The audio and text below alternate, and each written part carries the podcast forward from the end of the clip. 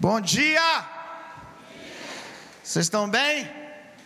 Quantos estão animados para ouvir a palavra de Deus essa manhã? Aleluia! Por que, que você está animado?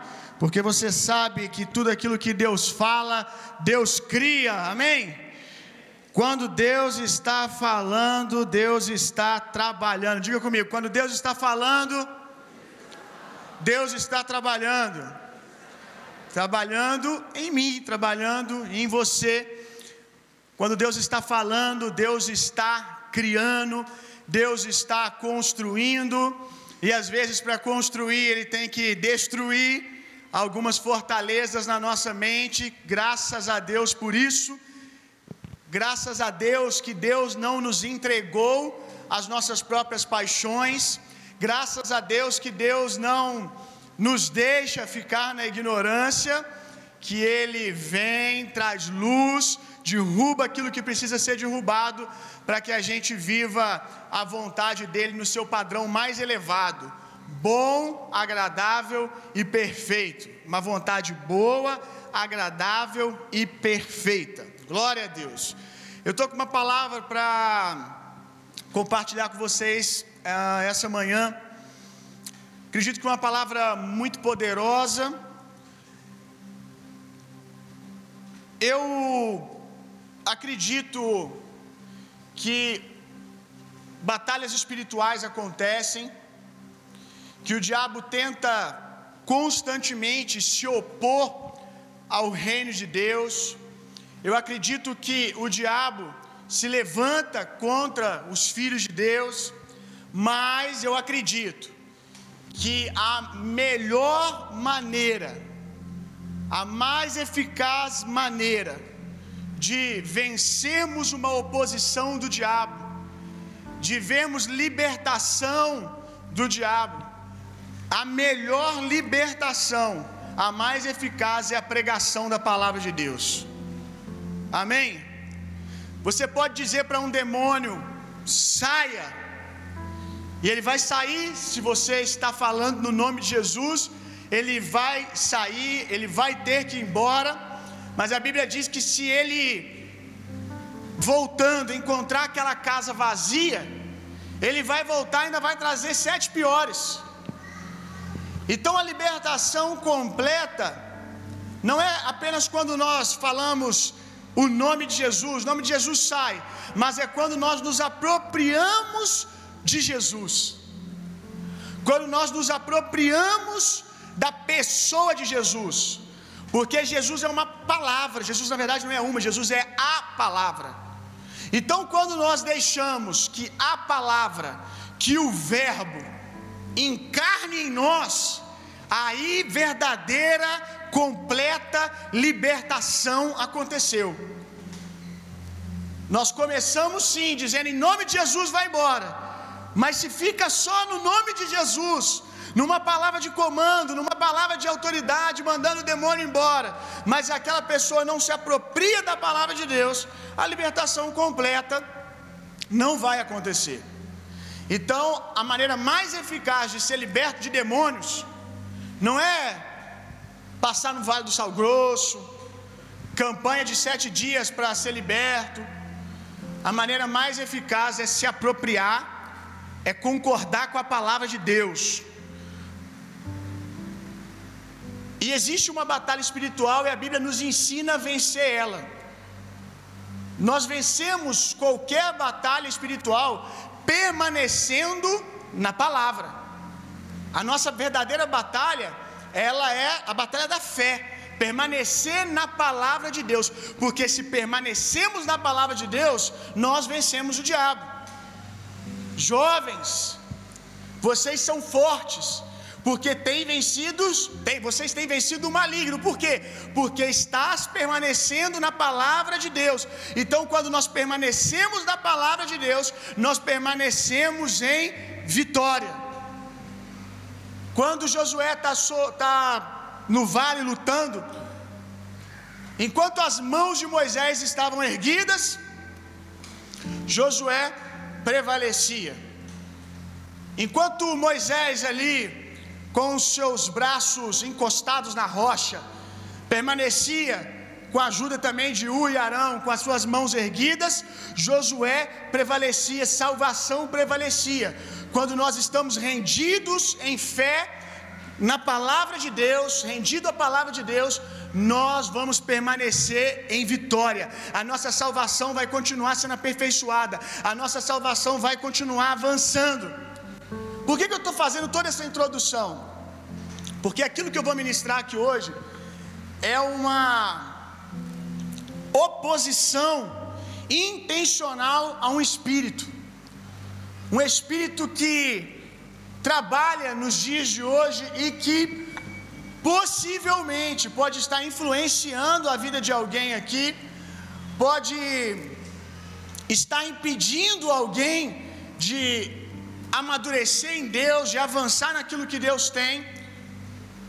Então, eu oro nessa, nessa manhã para que você esteja aberto para a palavra de Deus, para que nós vejamos, ao menos na sua vida, vitória contra a opressão desse espírito. Abra sua Bíblia comigo lá em 2 Timóteo, capítulo 4, verso 3 ao 4.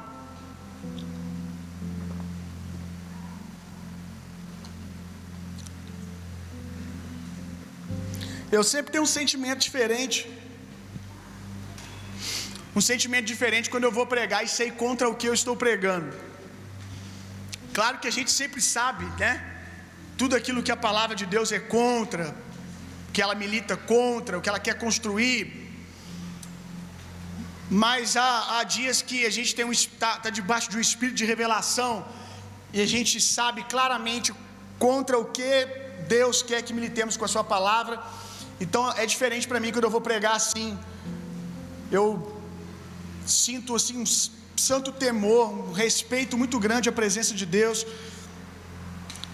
quando eu estou nesse ambiente como hoje. 2 Timóteo 4, verso 3 ao 4. Que Deus me ajude a compartilhar com você exatamente aquilo que ele me disse, que foi muito precioso. Pois haverá tempo em que não suportarão a sã doutrina, pelo contrário, cercar-se-ão de mestres segundo as suas próprias cobiças, como que sentindo coceira nos ouvidos, e se recusarão a dar ouvidos à verdade, e entregar-se-ão a fábulas. Paulo está falando que nos últimos dias, que em algum momento, o cenário vai ser esse aqui. Eu não sei você, mas eu já percebi que nós estamos exatamente nesse momento na história. Eu creio que não demora muito, Cristo vem, amém? E o apóstolo Paulo está dizendo que nos últimos dias nós vamos ver esse cenário aqui.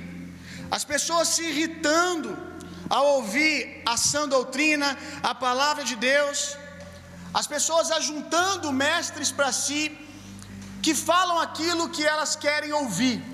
Por que, que elas escolhem mestres que falam aquilo que elas querem ouvir? Porque nos últimos dias, o Espírito, esse Espírito que o tema dessa mensagem hoje é o Espírito dos caídos, é o Espírito que age na vida dos caídos. Esse Espírito, ele já está na terra desde o seu início. Você vai entender isso até o final da mensagem. Mas nos últimos dias haverá, e nós estamos vendo um aceleramento do trabalho desse espírito. Que espírito é esse? Eu chamo ele de vitimismo. O espírito que o, apóstolo Paulo está narrando a ação dele aqui é esse espírito de vitimismo. O que, que é o, o vitimismo, ou como esse espírito trabalha? Nós vamos perceber aqui no texto algumas características.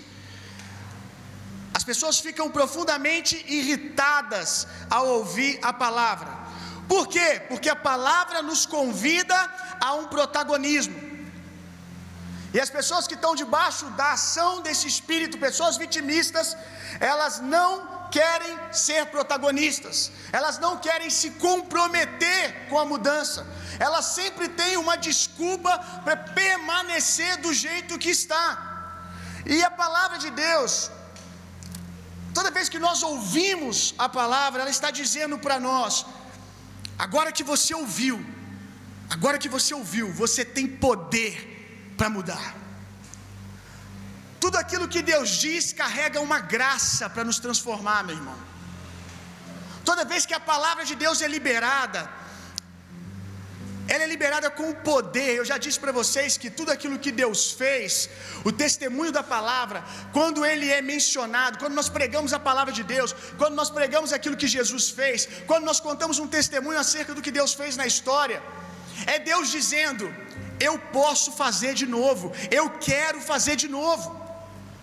Então, toda vez que nós ouvimos a palavra de Deus, nós nos tornamos indesculpáveis.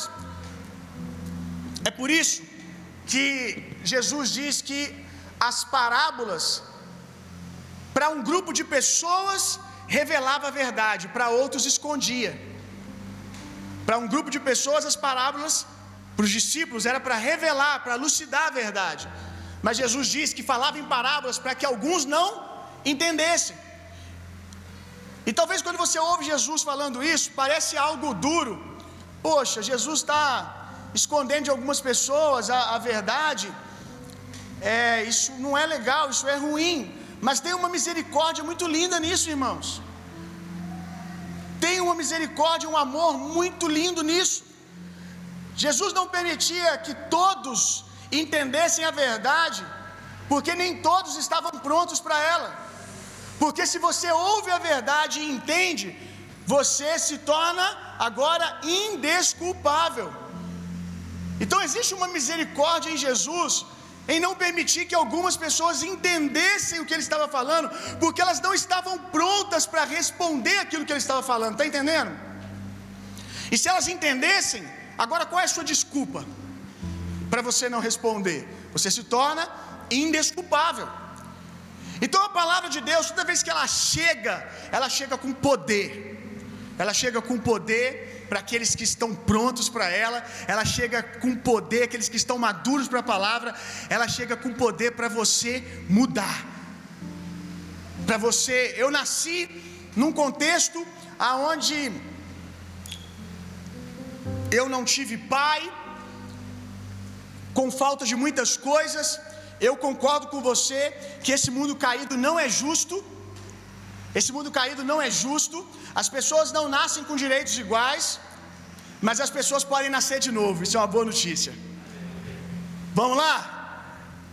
As pessoas não nascem todas com as mesmas chances, pelo menos visivelmente diante delas. Mas as pessoas podem escolher nascer de novo. E aí, quando você nasce de novo, agora você tem total poder de construir a sua história. Você tem recurso para construir a sua história. Você tem saúde emocional para construir a sua história.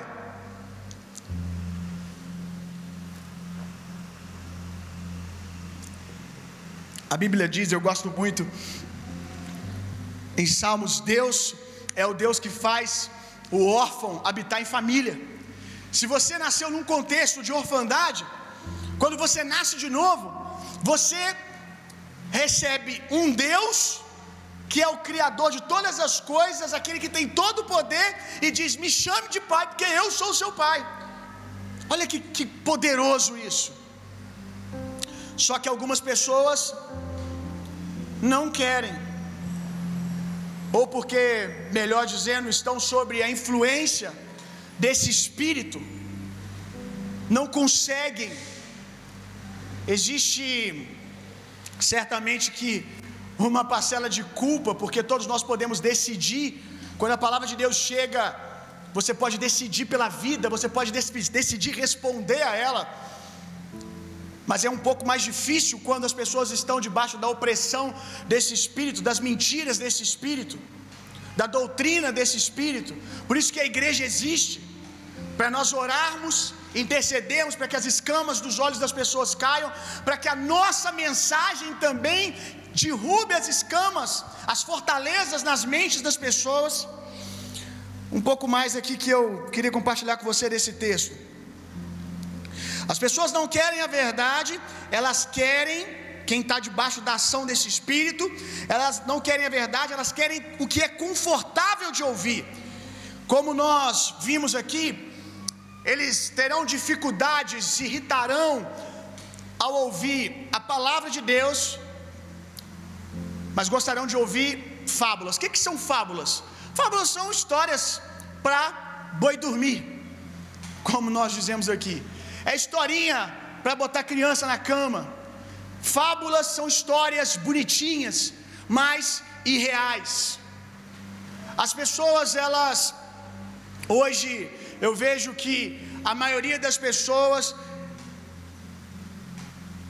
parece enxergar um mundo colorido, aonde tudo tem que acontecer de maneira poética e colorida. Aonde o crescimento não pode trazer nenhum tipo de desconforto. Preguei algum tempo atrás aqui sobre isso. Que hoje em dia essa doutrina dentro da educação, por exemplo, uma criança hoje não pode mais ser corrigida pelo professor. O professor não pode mais chegar para uma criança e dizer: Olha, vamos melhorar essa letra. Você pode fazer melhor. Você pode escrever de maneira mais correta. Isso está errado. Não, não pode. Você não pode corrigir a criança. Ela tem que ser livre para escrever do jeito que ela quiser, para fazer do jeito que ela quiser. O ensino tem que ser sempre só lúdico. Eu acredito no ensino lúdico, eu acho que, como eu disse na palavra quando ministrei aqui sobre isso, deve ser equilibrado, é, deve ser lúdico também, mas nem sempre a vida é lúdica. Às vezes você precisa sentar e pegar um caderno de caligrafia e treinar, treinar, treinar, treinar, treinar, para crescer. E nem sempre é confortável o crescimento, mas nos dias de hoje, qualquer coisa que tenha qualquer cara de desconforto é rejeitado pelas pessoas, pelo homem caído. Juntam para si mestres que dizem o que elas concordam, que faz sentido com aquilo que elas pensam. Um bom sinal para você saber se você, de alguma maneira, mesmo cristão, não está dando lugar para a influência desse espírito, é se você só escolhe andar com pessoas que concordam com você o tempo todo. Basta alguém, num espírito de amor, confrontar você, num espírito de amor, vou dizer melhor, exortar você, no espírito de amor, dizer: você pode fazer melhor. Eu acho que esse não é o caminho, que você vira as costas e troca de grupo sempre escolhendo alguém que torna a mensagem mais, a verdade mais soft, a verdade mais leve. Você precisa entender que às vezes, por mais desconfortável que seja, para você experimentar cura, você precisa se apropriar da verdade na sua totalidade. Por mais amargo que às vezes o remédio seja, é Ele que tem saúde para te curar, é Ele que tem vida para te transformar. E aí, se você pega o remédio porque é amargo e toma só um terço dele, talvez você não consiga experimentar toda a saúde que está nele. Então, por mais que às vezes se deparar com a verdade da palavra de Deus, não porque Deus está falando bravo, mas porque você não está em linha com aquilo que Ele está dizendo e nós nos sentimos constrangidos às vezes. Às vezes nós precisamos passar por um processo de renovação de mente e temos que largar algumas coisas e é desconfortável. Se aproprie da palavra de Deus na sua totalidade. Ainda que seja difícil andar com pessoas que confrontam você, que exortam você, é essas pessoas que vão te levar ao crescimento. Não é você ficar criando mestres para você seguir, porque falam aquilo que você gosta de ouvir. Vamos lá. Eu tenho percebido que o vitimismo não é apenas uma ideologia,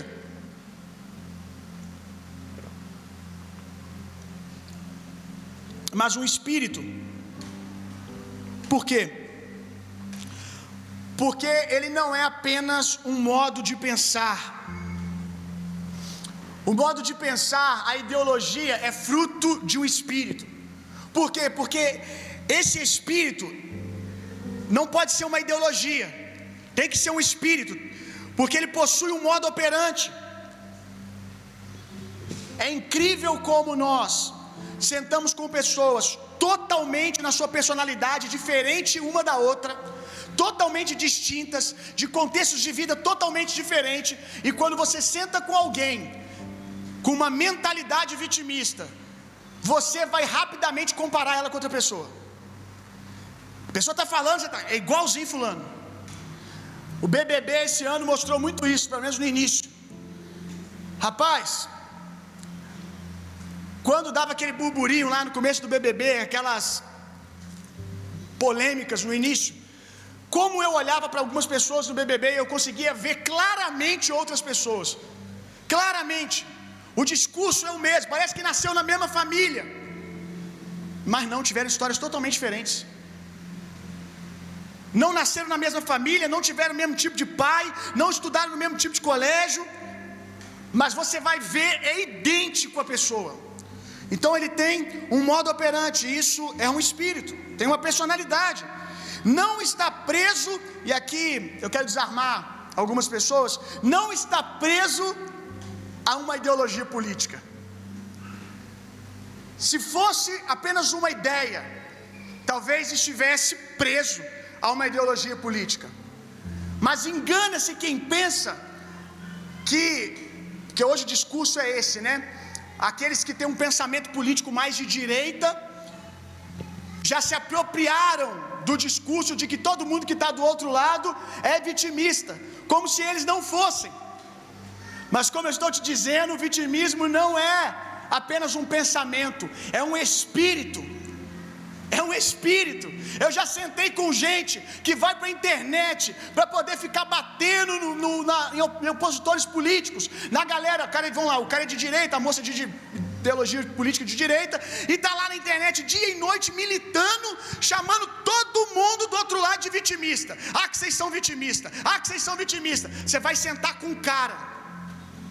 Você vai sentar para conversar, você vai ver uma pessoa profundamente vitimista. No discurso político pode não ser, mas na prática está sempre procurando desculpas, não assume responsabilidade, sempre transferindo a culpa nos outros. Todo mundo do outro lado é vitimista. Eu não. Todo mundo lá é vitimista, mimado. Vê o mundo cor-de-rosa, vê o mundo colorido, o mundo utópico. Mas aí você vai sentar com um cara, é um bebezão. É um bebê de 30 anos de idade que não aceita confronto, que não aceita ser discordado. Não sei nem se a colocação da palavra é essa, mas você entendeu. Então não está preso a uma ideologia. Você pode ser de direita, você pode ser de esquerda, cristão, infelizmente, cristãos debaixo desse jugo, não cristãos. Uma coisa interessante que para mim foi pontual para entender que é uma ação espiritual mais do que uma simples maneira de pensar. É que quando você se senta para conversar com alguém debaixo desse jugo, você sabe que você está certo.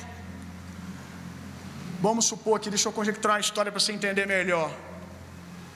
Vamos lá.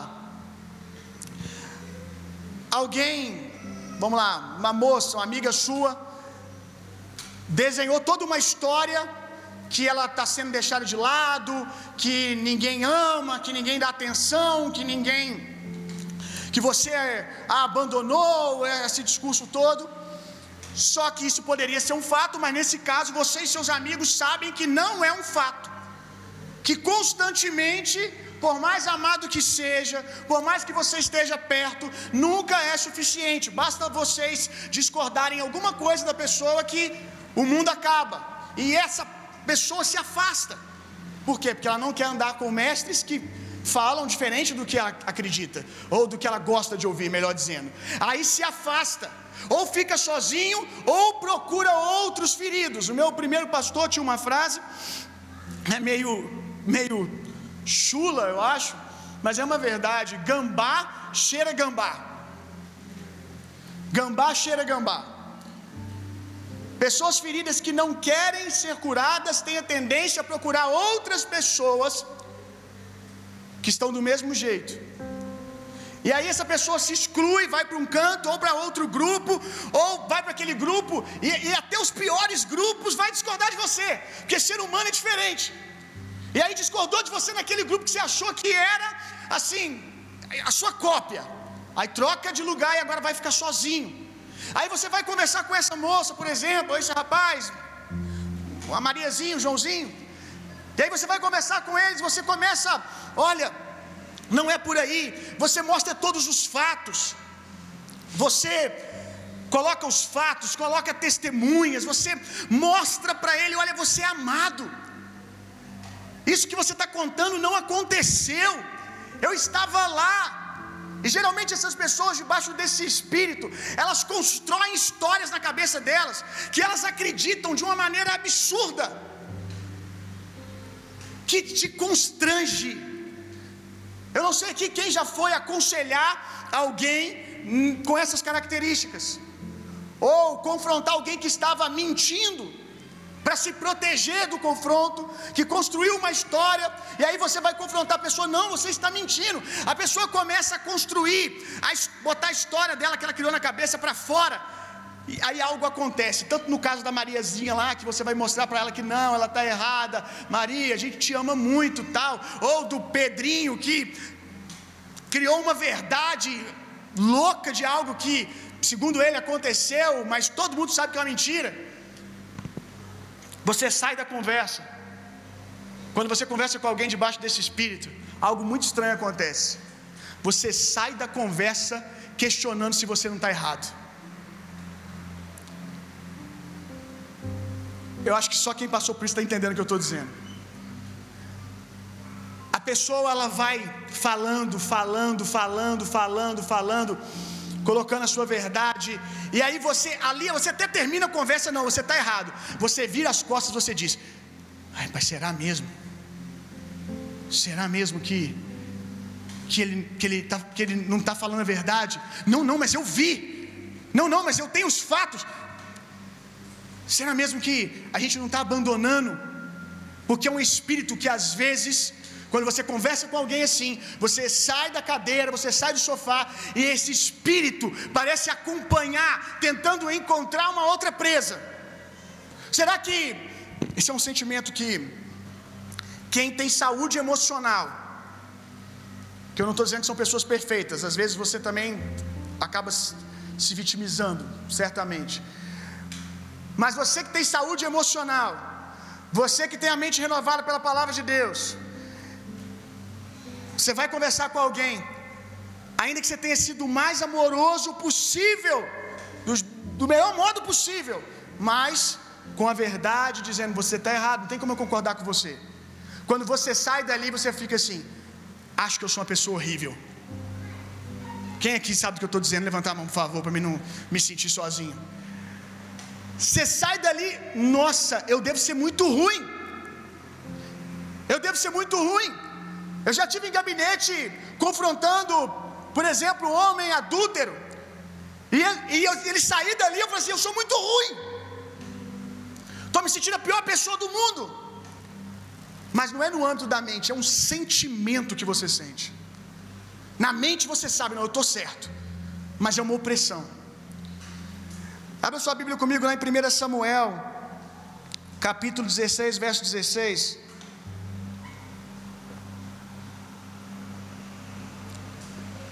Aqui narra a história de Saul.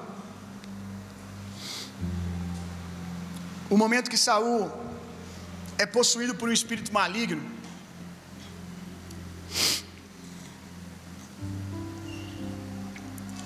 Primeira Samuel 16:16. 16.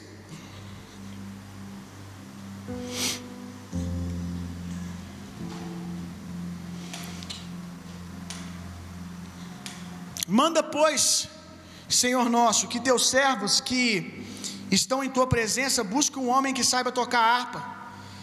Que será que quando o espírito maligno vier sobre ti, então ele o expulsará.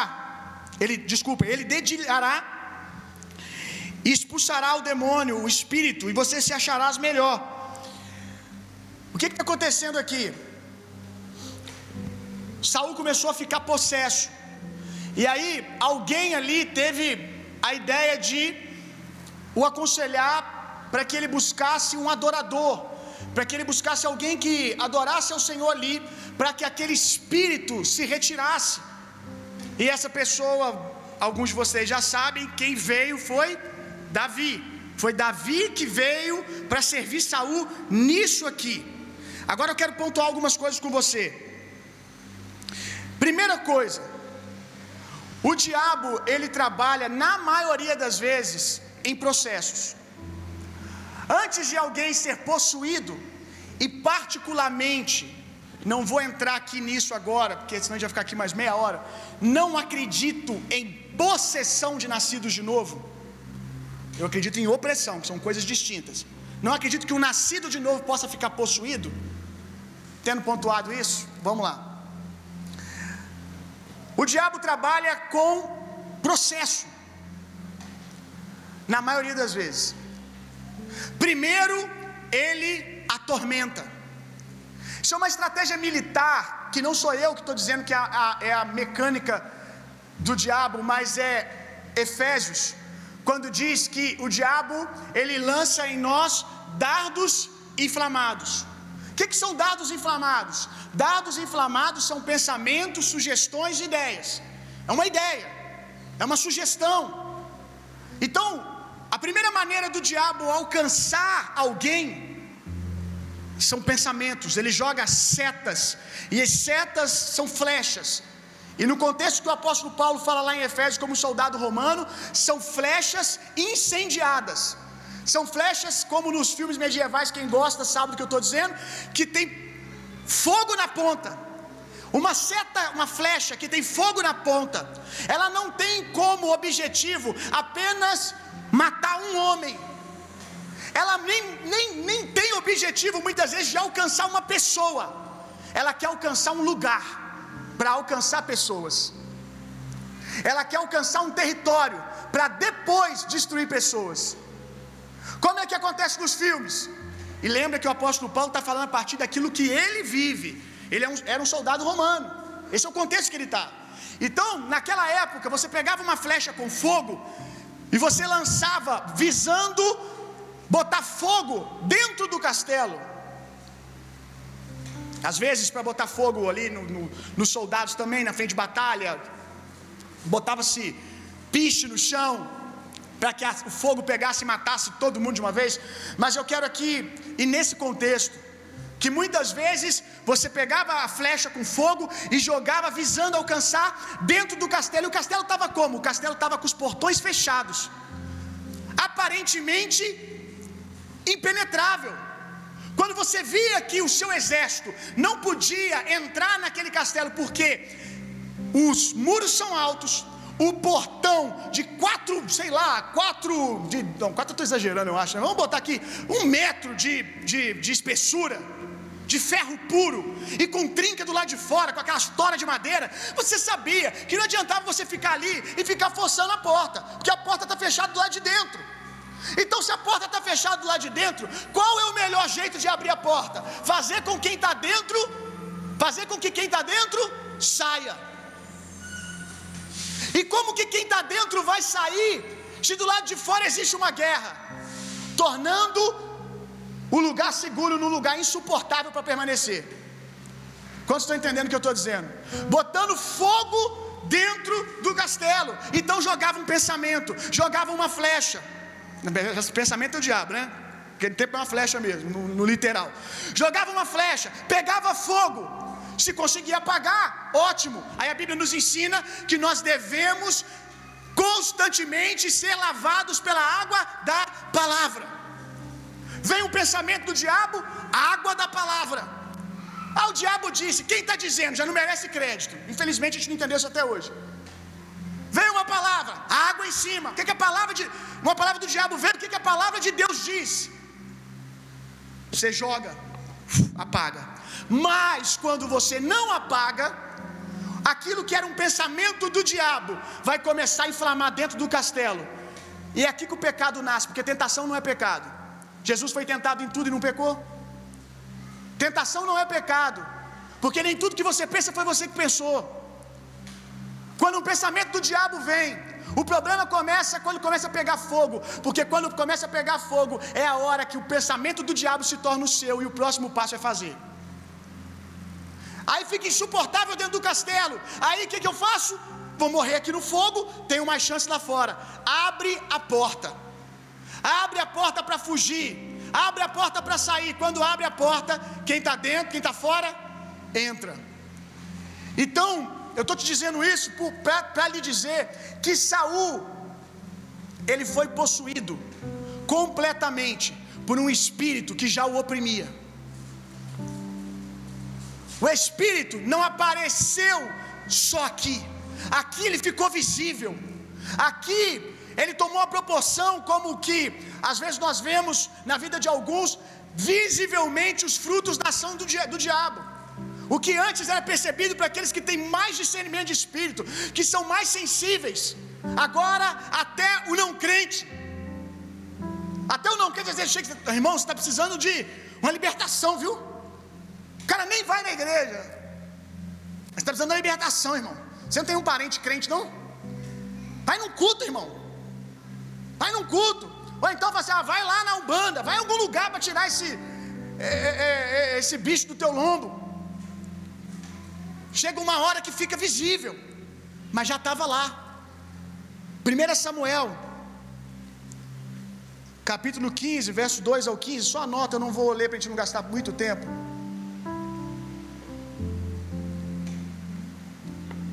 1 Samuel, capítulo 15, verso 12 ao 15, nós vemos o que o apóstolo Paulo fala lá em Timóteo.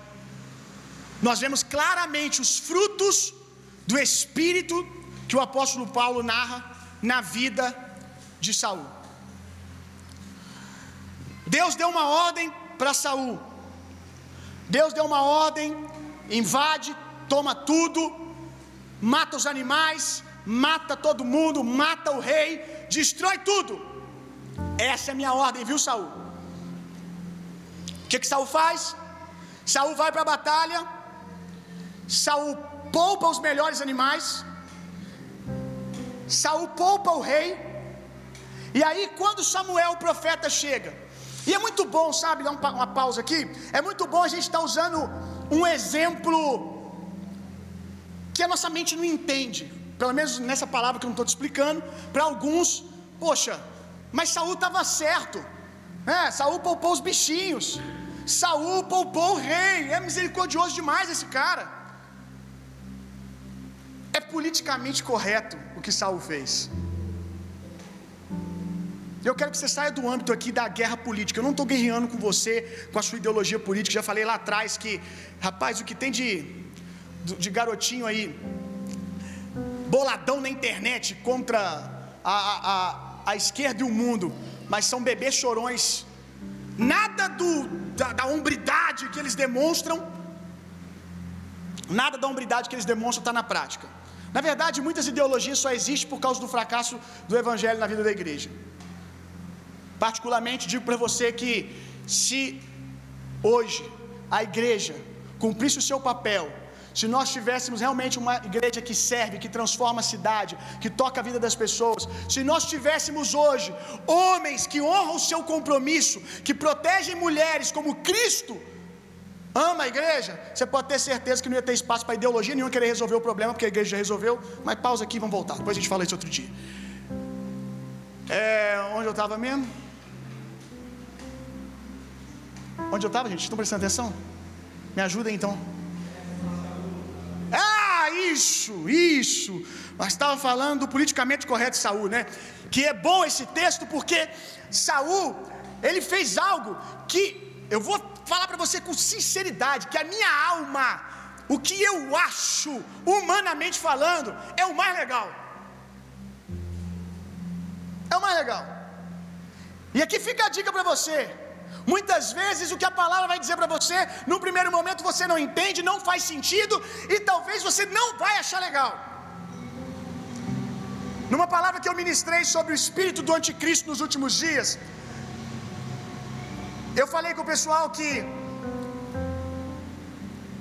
dependendo da situação onde alguém se encontra, uma moça se encontra numa situação de abuso, foi estuprada e está grávida, a minha mente, a minha justiça, o meu pensamento raso, estou sendo vulnerável para você aqui, olha para essa situação e a primeira coisa que pensa em dizer é: é justo você abortar. Mas um dia, um dia, eu me rendi não só a salvação de Cristo, eu fui salvo por Cristo porque Ele se tornou o meu Senhor. E como meu Senhor, eu preciso crer, crer que o que Deus diz, o poder de Deus, pode transformar algo horrível como isso em bênção. Claro que tem o papel da igreja aqui, né? Que deveria estar logo ali dizendo assim: olha, se você não fizer se você não optar por abortar, nós estamos aqui, vamos te ajudar no que você precisar, no processo depois. Se não conseguir ficar com a criança, a gente adota também, a gente está aqui. A igreja tinha que estar aqui nesse papel antes de estar dando é, liçãozinha de moral. A igreja tinha que estar aqui. A igreja tem que estar lá também para se comparecer da dor. Foi lá, abortou, voltou. Eu orientei, olha, eu acredito que há poder de Deus, que a gente pode ver um milagre, que Deus pode intervir. Agora não faz sentido para você. Aí foi lá, abortou, voltou, vem cá me dar um abraço porque eu nunca vou saber a dor que você sentiu. Agora vamos cuidar de você. Pronto, resumi para você. Para mim a igreja age assim. Mas a minha mente no primeiro momento, quando eu vejo um casamento, irmão, quando eu sento no meu gabinete, eu vejo um cara babaca, tolo, que está machucando a esposa, que está machucando os filhos. Se eu me envolvo emocionalmente, porque eu conheço a esposa, eu não posso ficar nisso. Eu preciso crer na palavra de Deus que esse homem pode ter sua mente renovada. Eu preciso dizer assim: vamos trazer luz a isso. Deus vai transformar isso. Então Saul, ele prefere ficar com o que ele acha. E está cada dia mais difícil, irmão. Ficar em cima do muro. Está cada dia mais difícil ficar em cima do muro. São dias de se comprometer. E o comprometimento, às vezes, com a palavra de Deus, num mundo com tantas ideologias bonitas, poéticas, bonitinhas, vai gerar constrangimento. Nem sempre você vai vencer os seus discursos, seus debates políticos. Às vezes vai parecer ter muito mais sentido que as outras pessoas estão falando. Mas Deus não nos prometeu nos explicar tudo, o tempo todo. Ele nos chamou a confiar. Então Saul era extremamente vitimista. Quando Samuel chega, quando Samuel chega e diz: Saul, o que, que você fez, Saul? Saul, Saulzinho, né? Saulzinho lindinho, rei amado do meu coração. O que que você fez, Saul? Essa noite Deus me visitou e disse que você não seguiu a orientação que Deus te deu. Ao invés de Saul falar assim, é, fui fraco ali na hora, Rapaz, eu fiquei comovido lá com a situação lá. Tinha um, tinha um cabrito lá que estava olhando para mim. Tinha, tinha uma ovelhinha lá que era muito. Um, rapaz, tinha um cavalo lá, que coisa linda. Eu matava o outro que tinha cara de atribulado, mas tinha um cavalo lá que era coisa mais linda do mundo. Eu não consegui matar. Eu fui matar o rei. Que pessoa bacana. Você tinha que ver. Na hora que eu fui matar ele, eu fui dar besteira de deixar ele fazer dois pedidos. O primeiro foi viver e o segundo, por favor, cumpre o primeiro. Aí, aí eu olhei e falei assim: ele, é tão, ele tem família, ele tem criança, sei lá, né, é tão bonitinho. Ele me contou que deu cesta básica semana passada. Ele me contou que faz serviço, que faz assistência social todo dia, que está sempre ajudando alguém. Aí eu, ah. Ele deu um monte de desculpa para Samuel. E o um detalhe, uma das desculpas foi: o povo me pressionou. Outra característica do vitimista, ou de quem está debaixo desse espírito, melhor dizendo, a culpa sempre é do outro. Te lembra alguma coisa? Lembra que eu falei que esse espírito está aqui dentro do mundo é mundo? Foi a mulher que tu me deste. Foi a serpente. E a serpente olhou para o lado, não tinha ninguém, coitada. Se lascou, ficou no lugar errado na fila. O diabo olhou, vou culpar quem? Ixi, acabou. Desde o início é assim. A culpa é de outra pessoa, ou então a culpa é mais ou menos minha. Nunca é rápido em dizer eu errei. E como é poderoso isso você vai entender. Pronto. A outra coisa que a gente vê em Saul é quando ele vira e fala assim: Mas eu fiz pensando que eu ia ofertar essas coisas a Deus. A velocidade para criar histórias. Eu fiz pensando em agradar a Deus. Só que não é você que é o Senhor. A gente vai construir mais isso aqui na frente. Não é você que é o Senhor. Nem sempre, nem sempre, como eu disse, vai parecer bonitinho as orientações de Deus. Vamos continuar.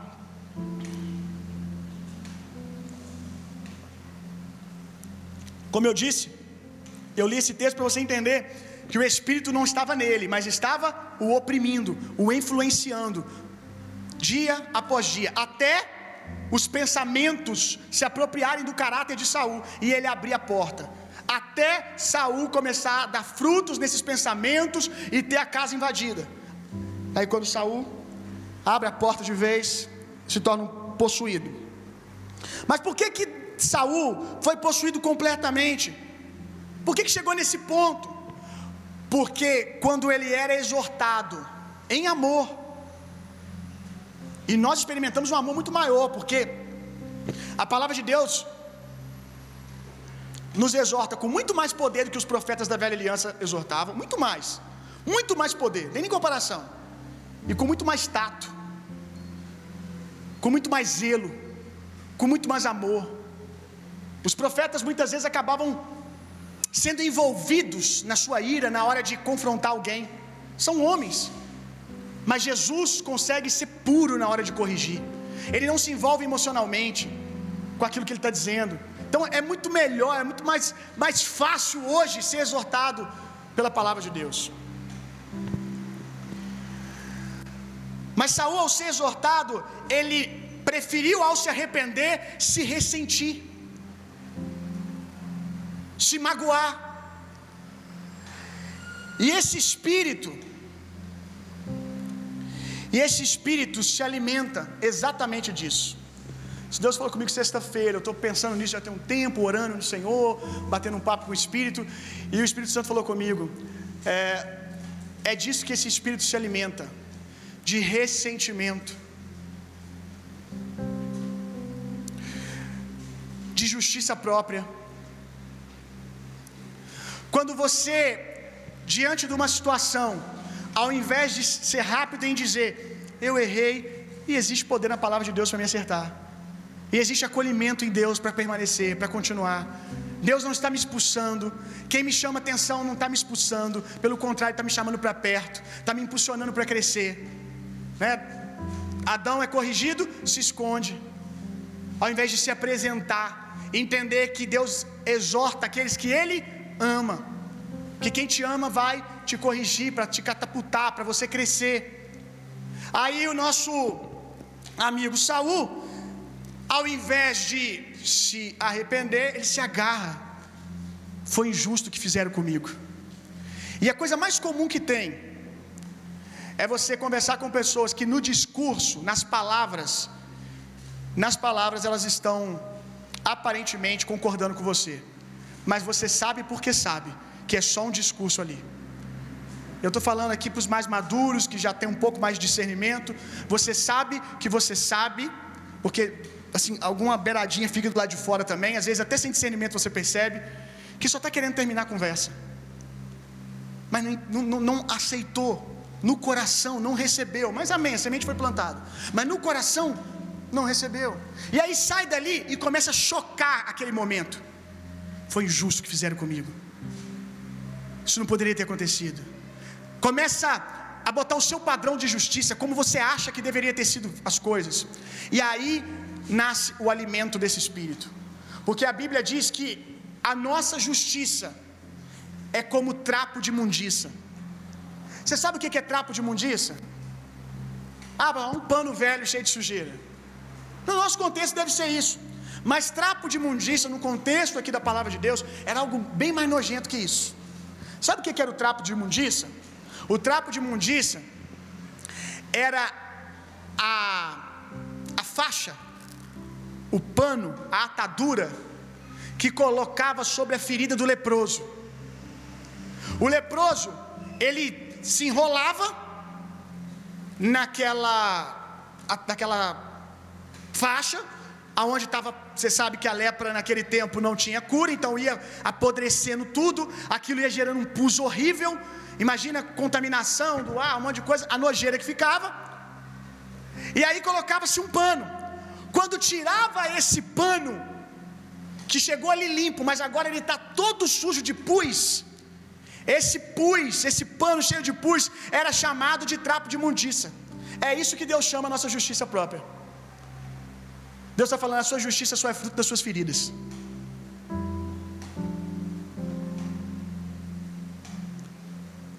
Eu vou dizer isso de novo, eu queria que você pensasse nisso.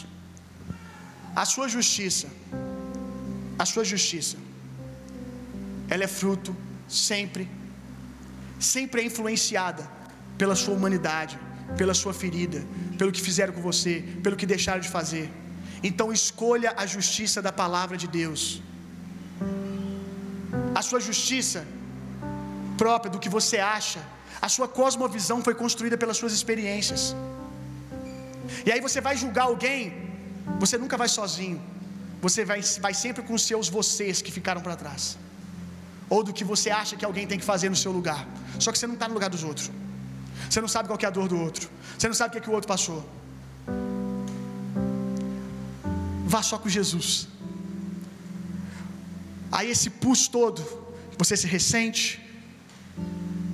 suas mágoas, transforma ali num pus, e esse espírito vai se alimentando disso e vai se tornando cada vez mais forte, vai encontrando matéria-prima para permanecer resultado, tem resultado aqui.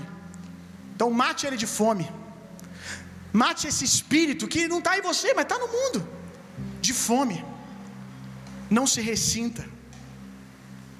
Se aproprie da justiça de Deus, da graça de Deus.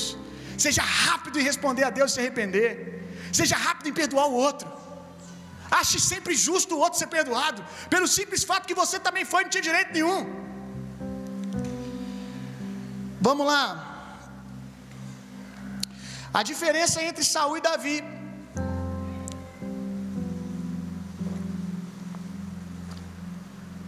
Davi também não era fácil, não.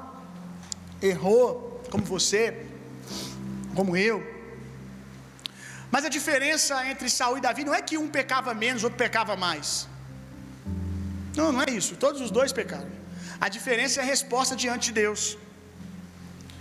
Saul, ao ser confrontado por Samuel, um monte de desculpa, fugiu, fugiu, fugiu, fugiu e não assumiu nada. E deixou aquele espírito tomar conta. Davi, quando Natan vai o confrontar pela atrocidade que ele fez de botar um amigo na frente de batalha para morrer para ficar com a mulher do cara, quando Natan vai confrontar Davi, primeira palavra que sai da boca de Davi: Pequei contra o Senhor. Tô errado. Tô errado mesmo. Que Deus tenha misericórdia de mim. E assim, no contexto que ele estava, ele ainda diz mais.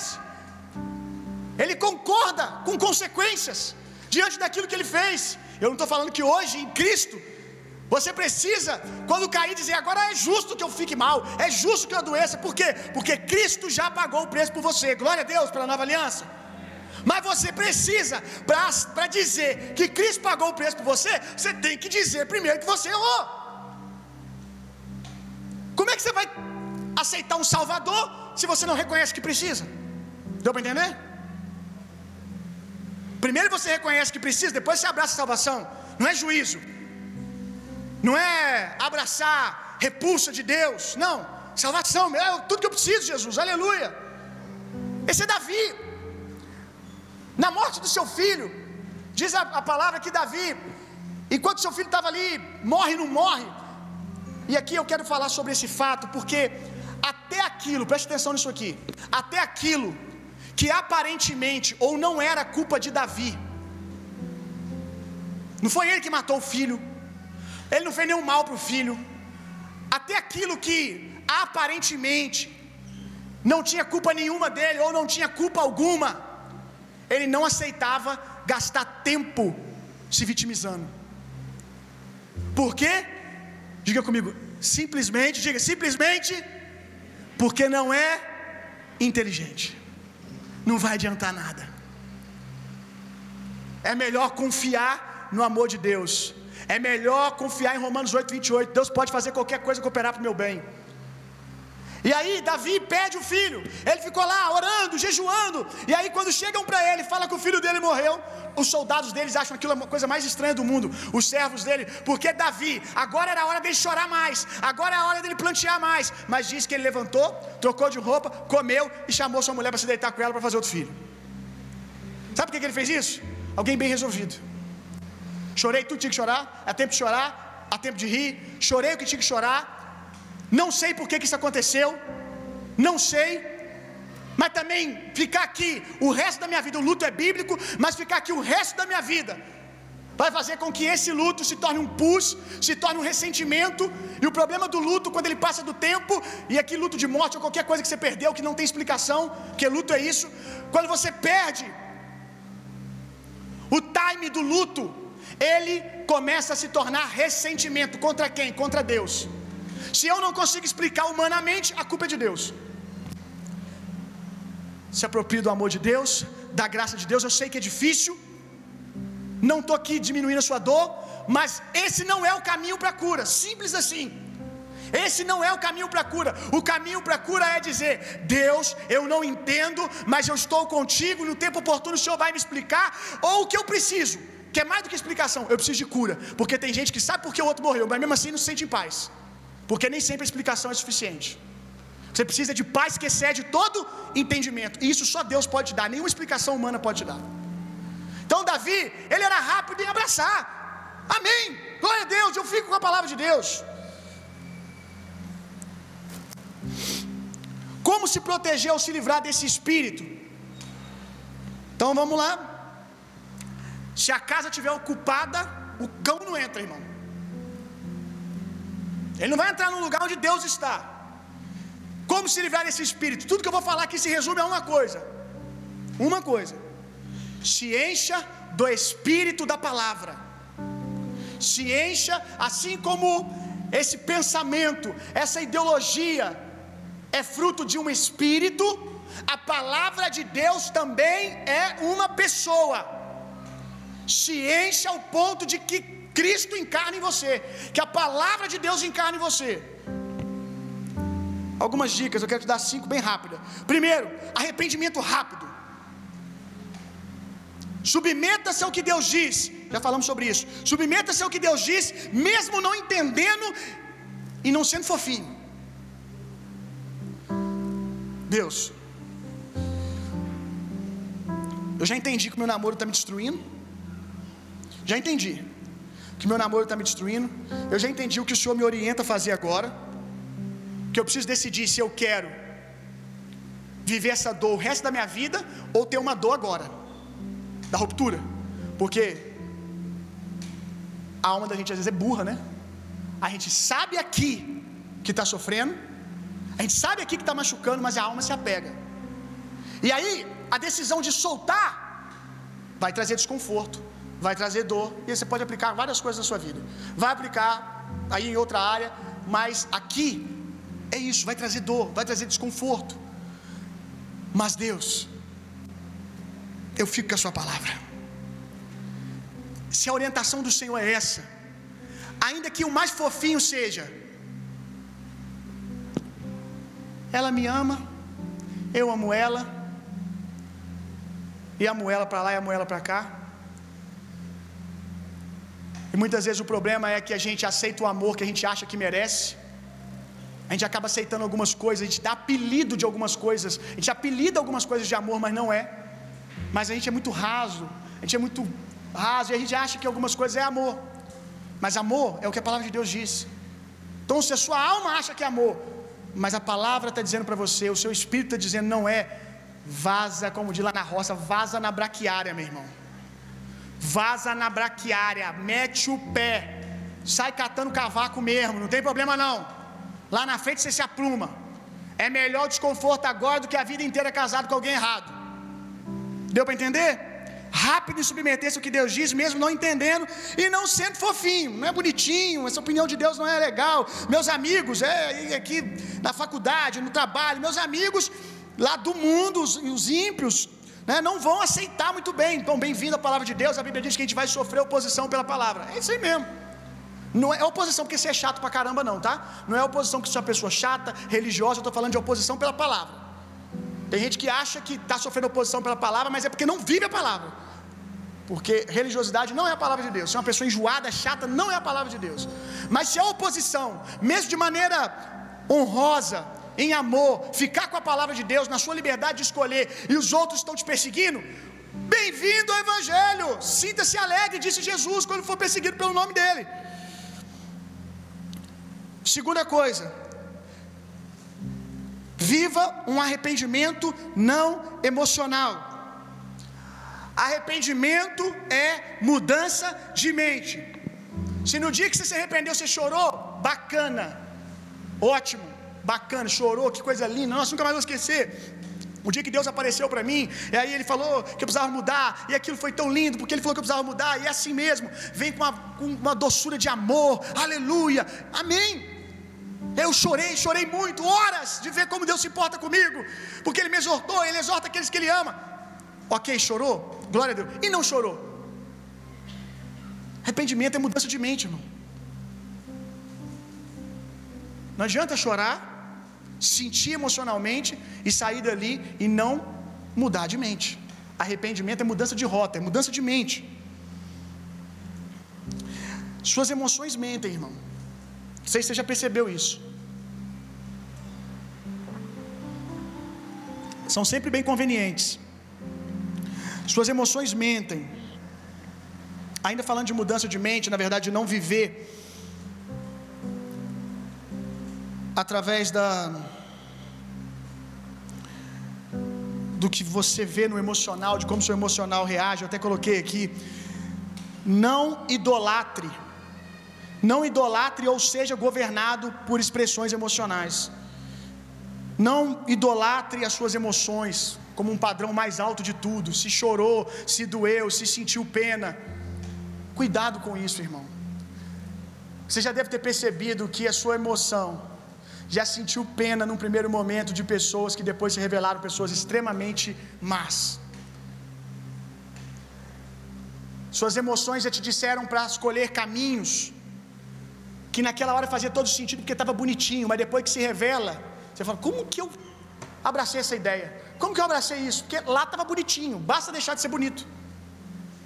Quando o cara é loiro dos olhos azuis, as emoções agarram. Quando ele fica endemoniado, ele diz: Ah, agora que eu entendi.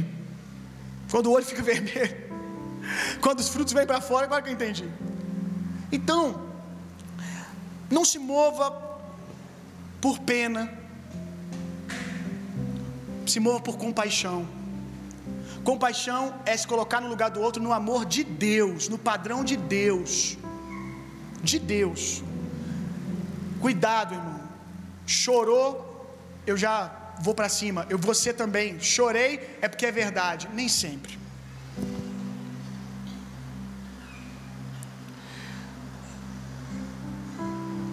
Não tenha pena porque sua alma chora.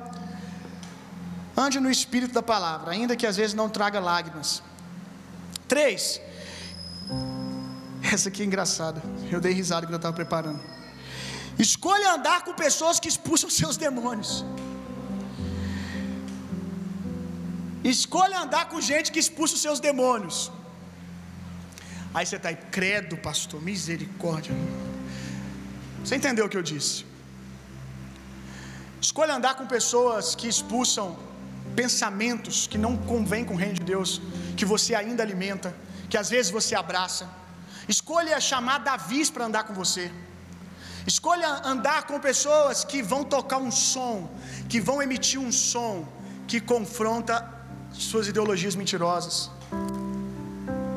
Se cerque de gente assim, irmão. Se cerque de gente que, quando você está fazendo lenha, eles vão tocar um som que pode ser desconfortável no começo, mas vai libertar você. Ande com gente que não concorda com você toda hora. Os seus melhores amigos são aqueles que discordam de você quando necessário. Também não é gente que tudo, é gente crítica é outra coisa, que está sempre discordando de tudo, é outra coisa. Mas com pessoas que amam você, que se preciso for, discordam. Escolham Davis para andar com você. Pessoas bem resolvidas emocionalmente. Cuidado para você não escolher pessoas que têm as mesmas feridas que você, só porque elas vão sempre achar legal o que você está falando. Ponto 4. Adoração. Aleluia. O que, que trazia libertação para Saul? Adoração. Aleluia. Mas deixa eu te dizer uma coisa: adore a Deus. Adore a Deus, irmão. Não seu amor. Eu estou falando exatamente o que você está pensando. Adore a Deus, não o que Deus emite. Adore a Deus, não o que você acha que é o amor de Deus. Sabe aonde que o Jesus hippie nasce? Aqui. O Jesus que nunca, nem amor vai te dizer que você está indo para o caminho errado. Ele nasce aqui. As pessoas estão idolatrando os feitos de Jesus, ao invés de idolatrar Jesus. Deixa eu te dizer uma coisa. O Jesus que chega para a mulher adúltera e diz para ela: Alguém aqui te acusa? Não, nem eu. Vai e não, não peques mais. Esse Jesus aqui que tem esse feito lindo, uau! A nossa alma acha isso aqui maravilhoso. É o mesmo Jesus, é o mesmo Jesus que também está nos outros episódios e alguns que a sua alma não entende e não acha legal. Às vezes ou pelo menos no primeiro momento, até compreender o espírito que está por trás do que Deus está fazendo, o coração do que Deus está fazendo. Você está entendendo o que eu estou dizendo? Siga Jesus, irmãos. Siga Jesus. Vou dizer algo aqui que eu queria que você guardasse. Sabe quando você vai conhecer quem Deus é? Sabe quando você vai conhecer quem é Jesus? Quando você libertá-lo das suas expectativas. Tem muita gente aprisionando Jesus no que eu acho. E por mais legal que você acha que o Jesus que você pensa é, meu irmão, seus pensamentos são muito rasos. Sua mente não pode compreender com perfeição todos os caminhos de Deus. Se você decidir ficar com Jesus que você alcança, que a sua mente compreende, você nunca vai conhecer o Jesus que se revela no sobrenatural. Você nunca vai conhecer a pessoa de Jesus, só aquilo que ele fez. Eu quero te convidar a se relacionar com Jesus, a andar com Jesus. Será que Jesus pode ser quem ele é com você? Ou se ele sai um pouquinho da caixinha, você diz: Oh, Jesus não vai por aí não. Oh, Jesus não. Não, não, não, você tem que ficar aqui, ó, nesse círculo que as minhas expectativas geraram, do que eu acho que é, porque lá tal dia você fez isso. Então, Jesus, tem que ficar preso aqui. Você não pode ser o Jesus que às vezes chega no templo e com os religiosos, diga-se de passagem, vamos ressaltar, não com filhos que amam a Deus, com religiosos, orgulhosos, arrogantes, ele vira a mesa. Não, você não pode ser, porque, porque eu, eu te cerquei aqui no Jesus docinho. Não, você tem que ser o Jesus que cura toda a multidão. Você não pode ser o Jesus. Você não sabe o que você está fazendo, Jesus. Você não pode virar e falar assim para os discípulos: vocês querem ir embora também? Você não pode, Jesus. Jesus do céu. Eu estou falando de Jesus. Você não pode, Jesus, chegar e dizer para uma mulher que ela não pode comer do pão da mesa porque é para os filhos. Você não pode chamar a mulher de, carro, de, de, de cachorrinha. Hein? Talvez, verdade não, talvez não.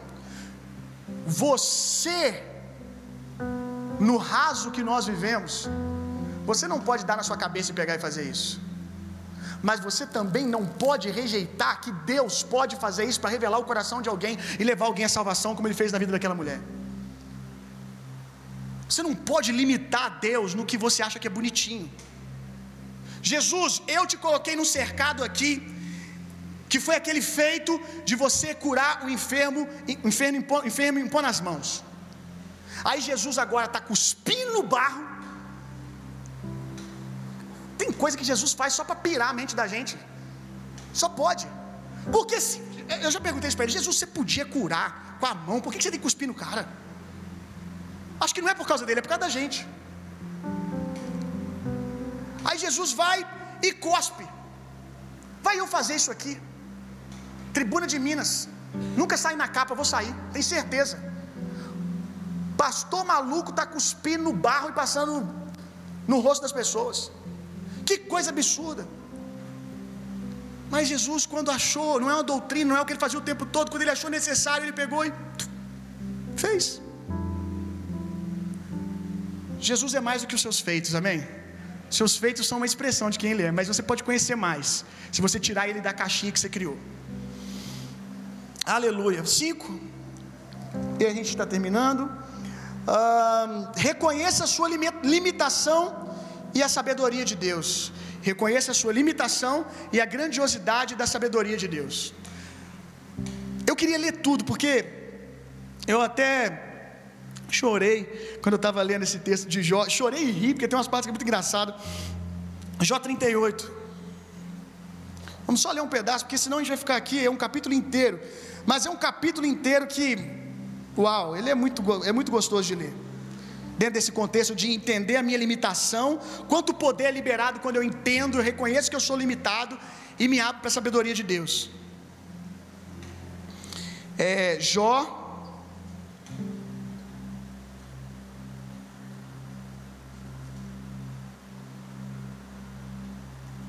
38, nós vamos ler, deixa eu ver qual verso aqui.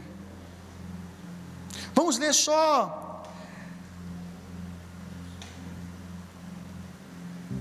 Até o verso 5. Depois você lê em casa. Olha isso aqui. Então, eis que Deus respondeu a Jó no meio do, de, um, de um tornado, de um tufão. Olha que loucura, meu irmão. Imagina, imagina a cena. Deus aparece no meio de um tufão. Deve ter sido muito louco isso aqui. No meio de um tufão e questiona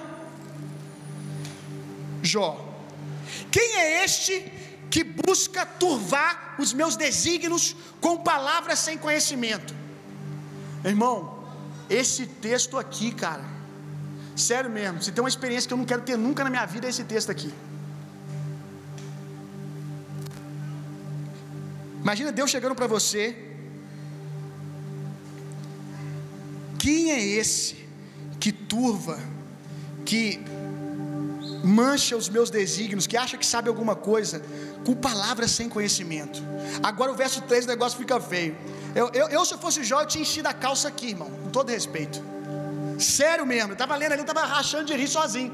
Falando, Deus, você faz isso comigo, minha calça enche na hora. Olha isso aqui. Agora, pois, prepara-te como homem. Irmão, eu não sei você, mas quem toca violão aqui, se você chega numa roda com os amigos, você toca violão, você sabe um monte de música. Aí alguém tá lá com o violão lá, na verdade, você chega lá, a pessoa pega o violão, dá pra você e fala assim: oh, escolhe uma música e toca. A mente, como é que a mente faz? Quem sou eu? Eu não, eu, eu nunca toquei violão, toquei. A pessoa fala: toca aí uma música do Alê. Alê. Quem é Alê? A mente começa a tentar buscar de tudo quanto é jeito e não acha. A mente, começa a embaralhar as músicas, ela junta, segura a mão de Deus com, com um poderoso Deus. Quando você está no colégio, sentado ali na faculdade, para os que estudam aí, e o professor, assim, o professor está dando aula, aí parece que um espírito maligno entra nele, ele está dando aula, e aí, do nada, ele vira e fala assim: Você, me diga sobre isso, ou o que eu acabei de falar. Irmão, você até anotou. Você sabe o que ele falou, você anotou, você anotou três vezes, mas você vai ler, a mente escurece.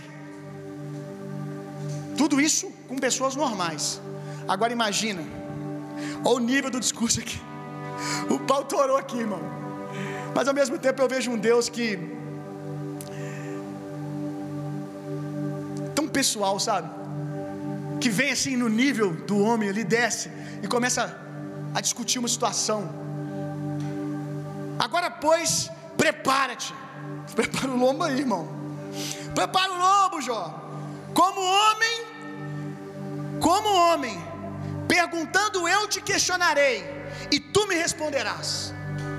Eita lasqueira, meu irmão. Agora é eu que vou falar, Deus vai dizer, agora é eu que vou perguntar. Você está me colocando contra a parede, agora eu vou te perguntar, Jó. Ele diz algo aqui muito importante: levanta-te como homem. Jó vinha se comportando como homem? Não, como menino espiritualmente falando, mimado. Jó vinha se vitimizando o tempo todo de algo que era fruto dele. Quem já me ouviu pregar sobre Jó sabe do que eu estou falando. Que aconteceu por brecha dele.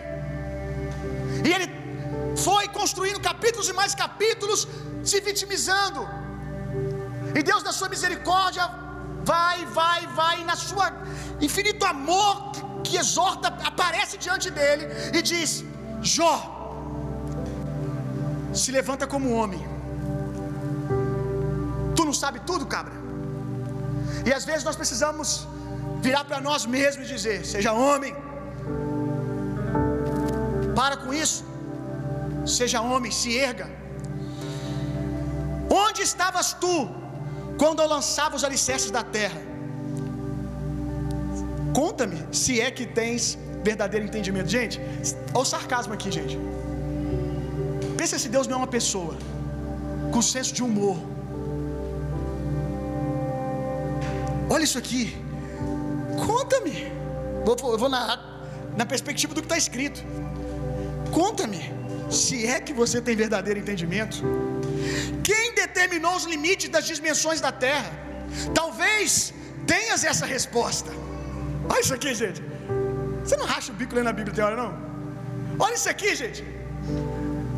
Uai, ó, fosse hoje. Uai, bonitão, fala aí pra mim. Você não sabe tudo? Tu não sabe tudo. Fala para mim. Você deve saber. Você deve ter essa resposta. Na verdade, Deus afirma: você tem essa resposta, não tem? Você tem. Só que Deus sabia que não tinha. E quanto aos seus fundamentos, sobre o que foram assentados, quem colocou a angular, a pedra fundamental? Enquanto os luzeiros matutinos, como a alva, junto cantavam e todos os anjos e, e filhos de Deus bradavam de júbilo? Ou ainda quem represou o mar, estabeleceu portas, quando este irrompeu no ventre, no ventre materno.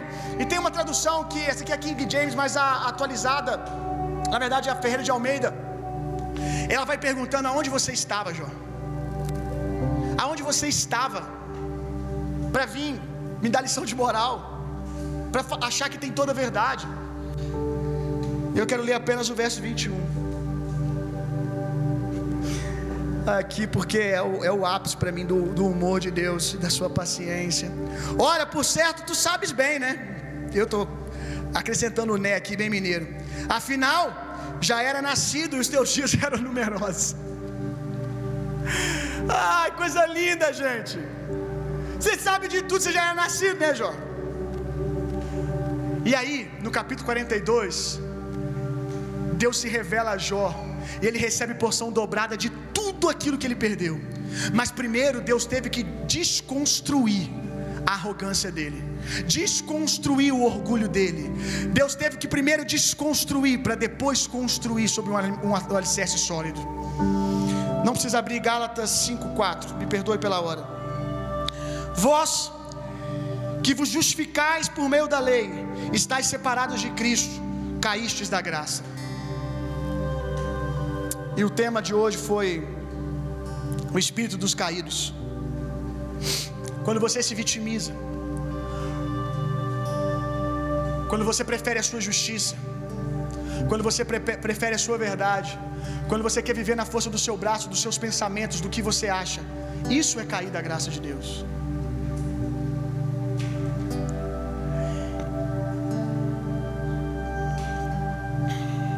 E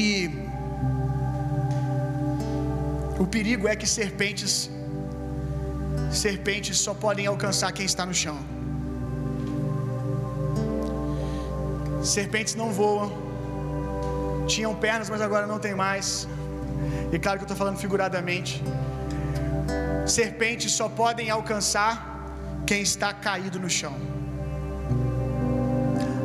A graça de Deus é um lugar poderoso para você se esconder, é um lugar alto. É um lugar alto, meu irmão, para você ficar escondido. E aí o diabo não pode alcançar você, porque você não está caído no chão. Permaneça na graça. Permaneça concordando com Deus. Se Deus diz que você pode, você pode. A graça de Deus é poderosa para fazer o que Deus está falando. Gideão, escolhi você. Não, eu não posso, eu sou isso, eu sou aquilo. Josué, eu sou um menino. Ei, para! Com a opinião de Deus. Se aproprie da graça de Deus, porque há poder nela para você fazer tudo aquilo que Deus te chamou para fazer. Os justificados pela fé em Cristo, aqueles que se apropriaram da graça que é você.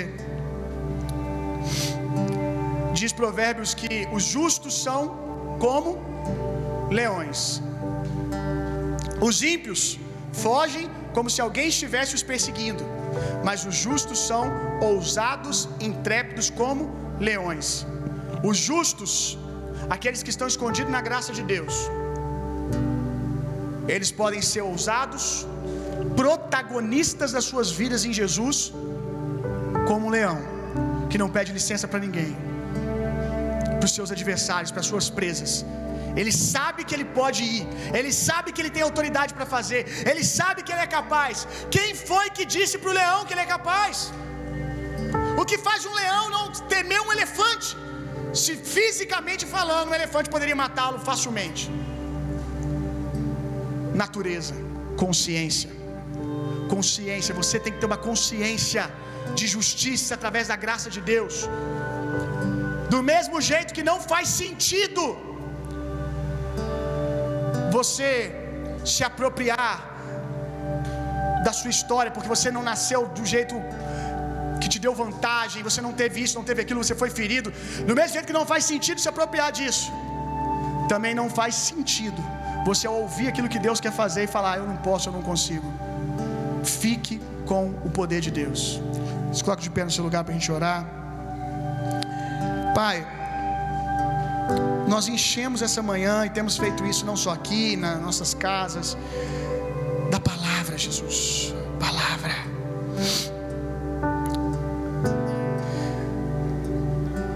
Esse mundo caído está sempre tentando nos aprisionar numa cultura do eu não posso, eu não consigo.